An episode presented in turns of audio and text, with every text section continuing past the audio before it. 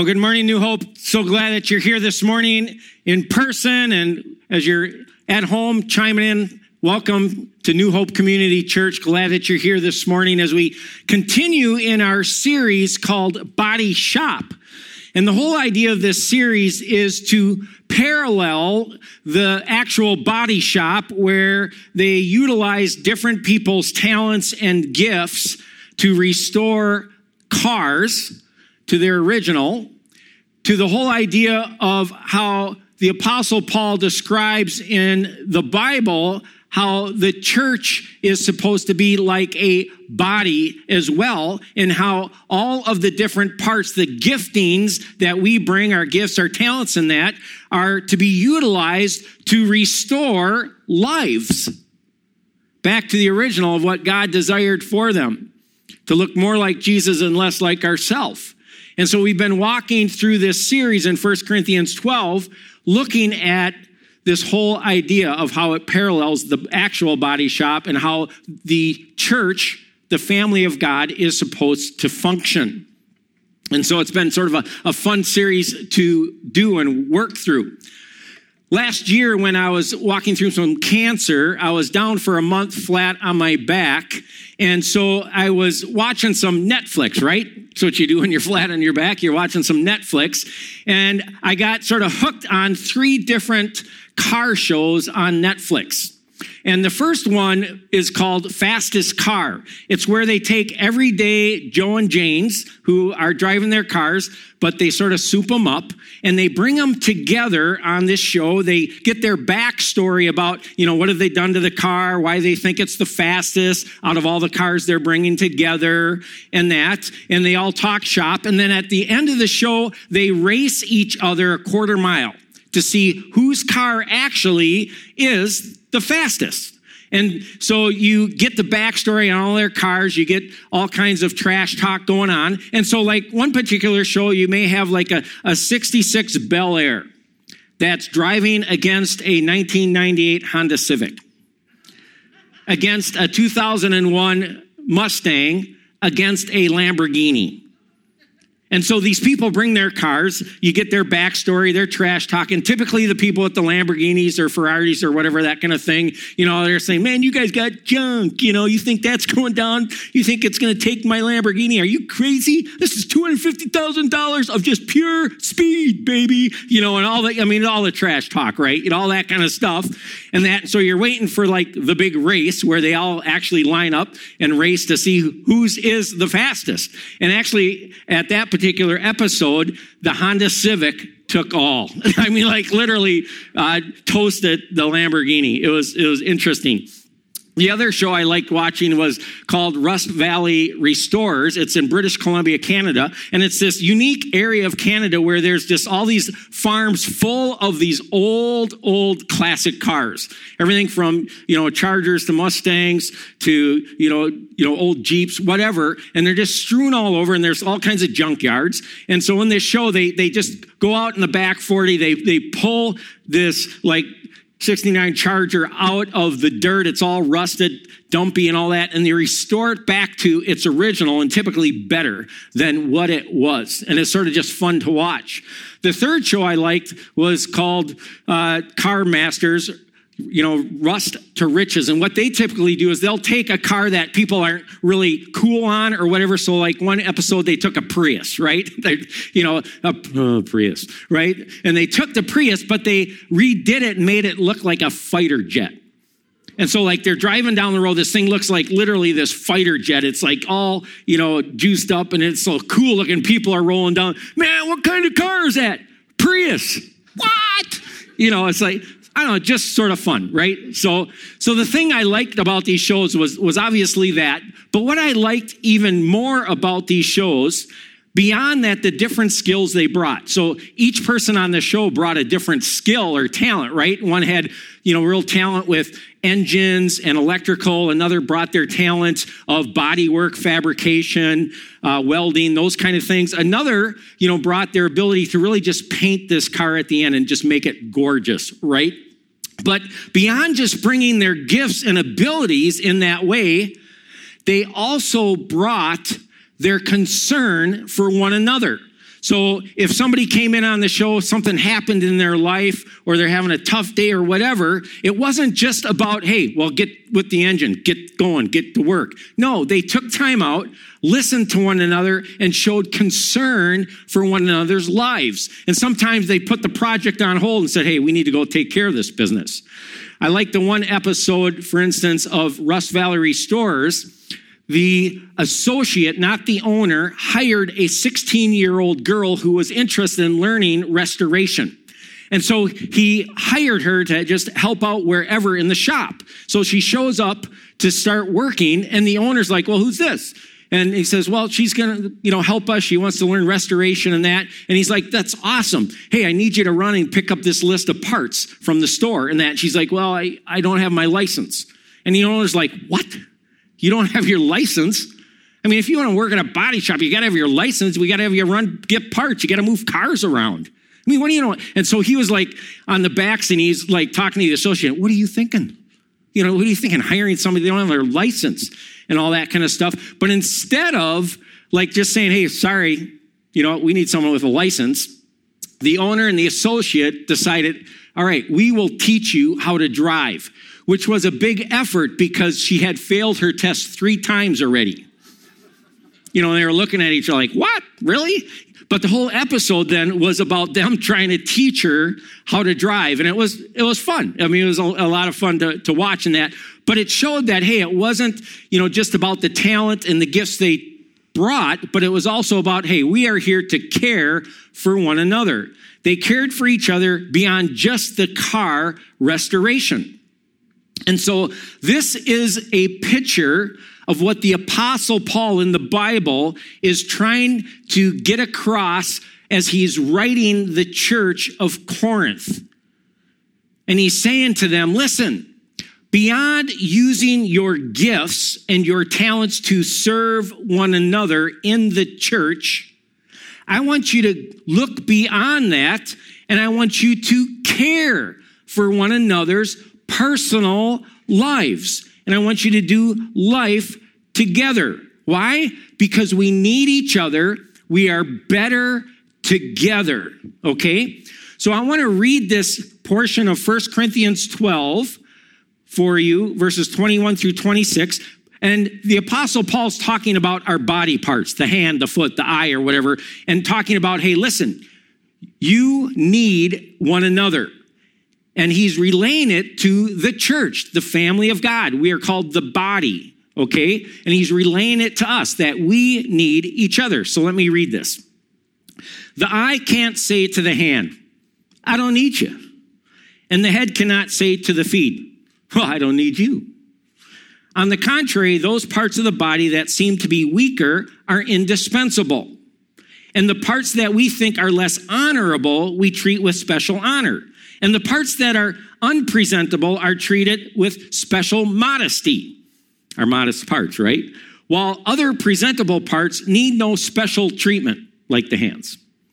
But God has put the body together, giving greater honor to the parts that lacked it, so that there should be no division in the body. You know, I'm better than you, you got a better gift than I, those kind of things. But that its parts should have equal concern for each other. If one part suffers, every part suffers with it. If one part is honored, every part rejoices with it. And so the verse 25, 26 is where I want to focus on today in our body shop series when Paul says, but that the parts should have equal concern for each other. You know, we don't just come and use our gifts and serve long, alongside one another, but we show concern for each other. If one part is suffering, every part suffers. If one part is honored, every part rejoices with it, right? We care about each other's personal lives. What's happening? When someone is suffering by us, we suffer with them. When somebody is rejoicing by us, we are rejoicing with them. This reminded me of last Sunday. My wife and I were leaving. We went over to Minocqua, Wisconsin, where we met up with my siblings. I'm at the end of nine kids. There's eight of us still living. And in January, I called everybody. I said, hey, we need to get together, except for, you know, we always get together for a wedding or a funeral. And the weddings are pretty much done, and we're all 60 plus, so, uh, you know, funerals may be coming. And so let's get together actually just to have fun right? And get together. And so we spent two days together over there. Six of us siblings were able to make it. And it was raining like crazy on the Tuesday evening or Monday evening. We were going to get together and go out pontooning and hit a restaurant, that kind of stuff. And so I said, Hey, let's go bowling. And they're like, Bowling? None of us bowl. And I'm like, perfect. You know, I mean, let's go anyways, right? Why not? Let's go do some. Let's let's be active. So we got to the bowling alley. Six of us were going to be bowling. So we put numbers one through six in a cup, and we said, okay, odds against evens. And the ladies, the three ladies picked out, and they were all even numbers. And the guys picked out, obviously, we were all odd numbers, sort of worked because we're odd, right? But, uh, and so I'm like, well, we should probably mix it up. And the ladies are like, what do you mean? You know, we'll take you guys on, you know, we'll take the bros on and all that. So the trash talk was already stopped, you know, starting, all that kind of stuff. Well, wouldn't you know it? You know, we're bowling and that my wife, who's like weighs nothing, and that she's like throwing strike after strike after like, and the ladies are all over there fist pumping, they're dance, you know, doing their dance and all that stuff. They're rejoicing with those who rejoice, right? You know, us guys, we're throwing gutter balls. You know, my my third oldest brother, I mean, he's barely getting down there, you know, throwing, and he's like, oh, you know, I'm like, come on, Jim, get it together, you know, and we're suffering, like we're suffering, right, on this side and all that. So we so we get through this game. My wife she ends up with the highest score, a 150 out of all of us, right? Unbelievable. It was great. And that they're just living it up and all that. But we beat them by 10 pins still. 10 pins. And that. So I had a reminder. I said, hey, you know, pride comes before destruction. You know, haughty a haughty spirit before a fall, you know, just so we play another game and that and she's not doing so hot over there, not doing so hot. But my my sister, who's around 70, and that she only has two open frames the whole game. And I'm like, what in the world? And that, and we're going at it. The last frame, you know, we're up 20 pins and we're thinking, oh yeah, we got this, you know, oh yeah, you know, because we we need 10 pins, so we'll win by 10 pins and all that. Last game, last frame, 10th, my wife walks up and she throws two straight strikes and an eight ball. And I'm thinking, are you kidding me? And we lose by 10. And man, was there trash talking and all that kind of stuff. And now, I mean, for a whole year, they have bragging rights and that. But it's this whole picture of the body. Like we all brought our, our gifts of bowling, which wasn't much, right? And that. But it wasn't about the gifts. It was about doing life together, like rejoicing together, you know, suffering over here, like, come on, quit the gutter balls and all that, and, and, and doing life together. But it's this picture of what Paul's trying to get to the Corinthian church and saying, hey, listen, you know, do life together. It's not all about you and that about your gifting and that. Don't just bring your gifts and serve and that. You know, do life together. Suffer with those who are suffering around you. Rejoice with those who are rejoicing around you. That is how it should be. And this is how the church should be. It's not just about using our gifts, but it's also about bringing our guts. Okay? It's not just about using our gifts, it's also about bringing our guts. Where are we at in life? How is life going? So when you sign up and you serve here, whether it's back in children's, whether it's greeting, whether it's making cookies or coffee, whether it's doing tech or doing worship out here, whatever area it is, you are doing it with other people who are bringing their gifts. But in bringing your gifts and working together, you're also bringing your gut. And so you're talking about how life is going. And sometimes, man, there's suffering, right? And you come alongside those who are suffering. Hey, I'm going to pray for you. I'm going to uphold you. And other times you're, you're rejoicing. Hey, my kid just graduated, or hey, we're going on vacation. That's awesome. So excited for you and all that. And you have both. Why? Because you're not just sharing your gifts, you're also in the family of God, the body of Christ. Paul is saying here, listen, everyone has equal concern. We want to be concerned for each other and we want to share our gut. And so what Paul's overall saying is he's like, like listen, gifting does not matter. So the foot can say, well, yeah, but I'm really good at soccer. The foot's like, I'm really good at soccer. Doesn't matter. Greatness does not matter. you know, the bicep, the muscle could be like, oh, look at those pipes, baby. You know, you know, doesn't matter. I mean, good looks do not matter. I mean, look at that nose. I mean, I got a Berg nose. That's a Berg nose. I mean, it doesn't matter. In the body of Christ, the family, the church, all are of equal value and have concern for each other's lives. What's going on? But here's the challenge. Here's the challenge. We can very much get self focused. And it's all about us, or like, oh, people don't want to hear about what's going on in my life. But yet, God's designed the body so that we all interact with one another, right? But here's sometimes the challenge. So I sort of rewrote what Paul wrote about the body parts and how sometimes we get as the body. So, with the body parts, as Paul describes it, the body parts are busy being the body parts, right? We get really busy, focusing on their gift or their task. They reason, you know, my busyness, my issue is greater than the other parts of the body, the ear thinks. They don't understand my life, what it's like to be an ear. But the eye sees what's going on and says, well, I have to see everything that you are hearing. But then the feet chime in. Hey, down here, look down here. I'm carrying all the weight around here. Don't you know that? But then the butt butts in and saying, Well, I'm getting sit on all day. It's unbelievable how much Netflix these people watch. Are you kidding me? Well, I have to watch it, says the eye. Well, I have to hear it, says the ear. And then the brain cuts in and says, Listen, I'm running it all. I'm running it all. I'm telling all of you what to do. And unless you have me, the brain, you can't do anything. And so the brain makes all the body parts stop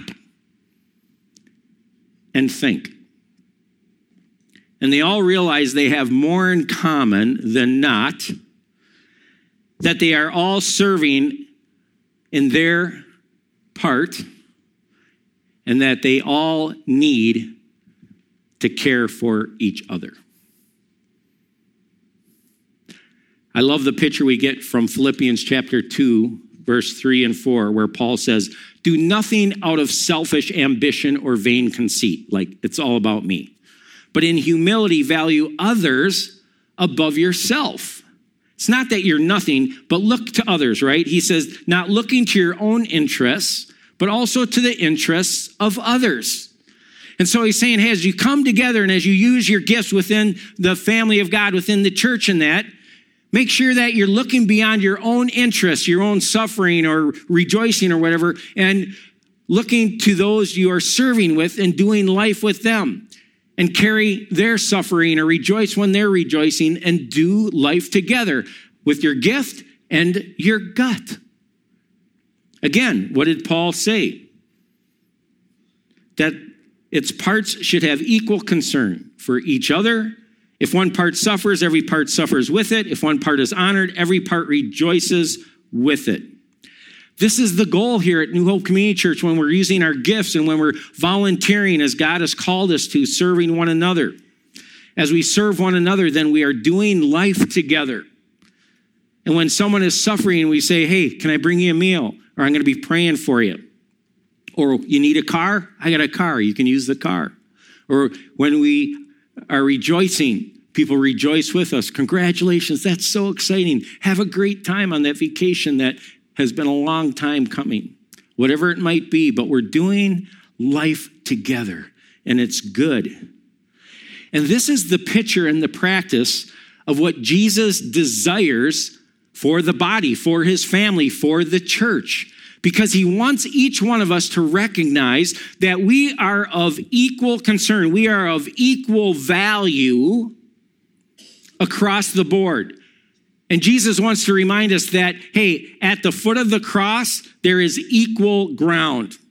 And that each one of you in this room today, each one of you sitting here in this room today, each one of you listening online, are 100% valued equally by God. And that he proves it to us by sending his son to die on the cross for each one of us. For God so loved you that he sent his one and only son to die on the cross. And he wants to remind us of that. And so that's why this morning we are going to be taking communion together because Jesus set up communion to remind us regularly of his love for us, of his forgiveness for our sin, and how because of the cross, we are made right with our heavenly Father. We have moved from pursuing wrong to now pursuing right. We have moved from being a sinner now to being a saint. We have moved from being far from God now to being near because of what he has done on the cross. And so, for those who have accepted him as Savior and Lord, there has been this transition. And Jesus wants to remind us, as Paul is reminding us, that hey, in the family of God, in the body of Christ, we all are of equal value and we are called to do life together with one another. And I want to close by sharing this story before communion about this whole idea of your value. The other day, my wife shared with me a story that one of her teacher friends wrote about herself and put on Facebook. And so I asked my wife, could you please reach out to her and could I share that story this Sunday? And she said, Certainly you can share this story. But it has to do with this whole idea of our value and how God wants us to be valued by Him and by one another. But she writes this don't believe the lie Satan will tell you. When I was in fourth grade, I read around a second grade level. We were separated by our reading ability and sent to different teachers for reading. I was in the lowest class where we were separated even more by our ability. There were the number one cardinals, number two bluebirds, and number three sparrows. I was a sparrow with two other groups of students. Every day before we practiced our reading skills, our teacher would tell us that if we could learn to read, we could be a bluebird or a beautiful cardinal. Until then, we would be an ugly and worthless sparrow. I believed this lie for most of my life. Even when I graduated with distinctions from college, I always felt ugly and worthless. In the last few years, I've been noticing sparrows in the Bible. They appear in the Bible more than 40 times. The Word of God often used them as a way to tell us how important we are to Him. Today, I love being a sparrow. It's one of my greatest blessings in life. I think it has made me a better teacher of both students and parents of students. Abilities come at different times, or not at all. Your worth is not in your abilities. Your worth is in the eyes of God and how He sees you. God sees you as a gift worth dying for. Don't believe the lie. You are worth his son dying on the cross, and you are loved beyond measure. And I love the post. This gal, she wears a necklace with a sparrow on it every day as a reminder of her worth before her God.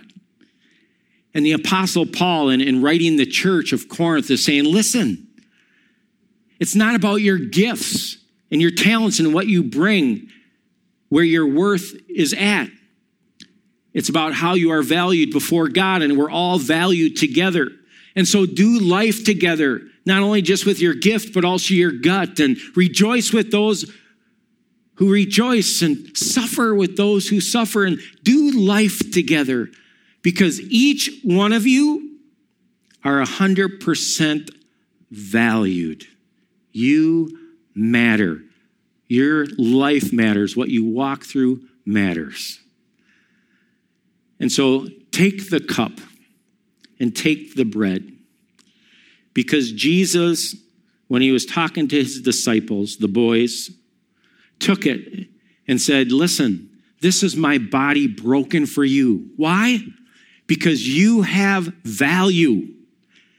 And when you take this in the future, I want you to remember do this in remembrance of me that you have value. So much so that I died on the cross for you. My body was broken, bruised, beat up for you. Eat of it.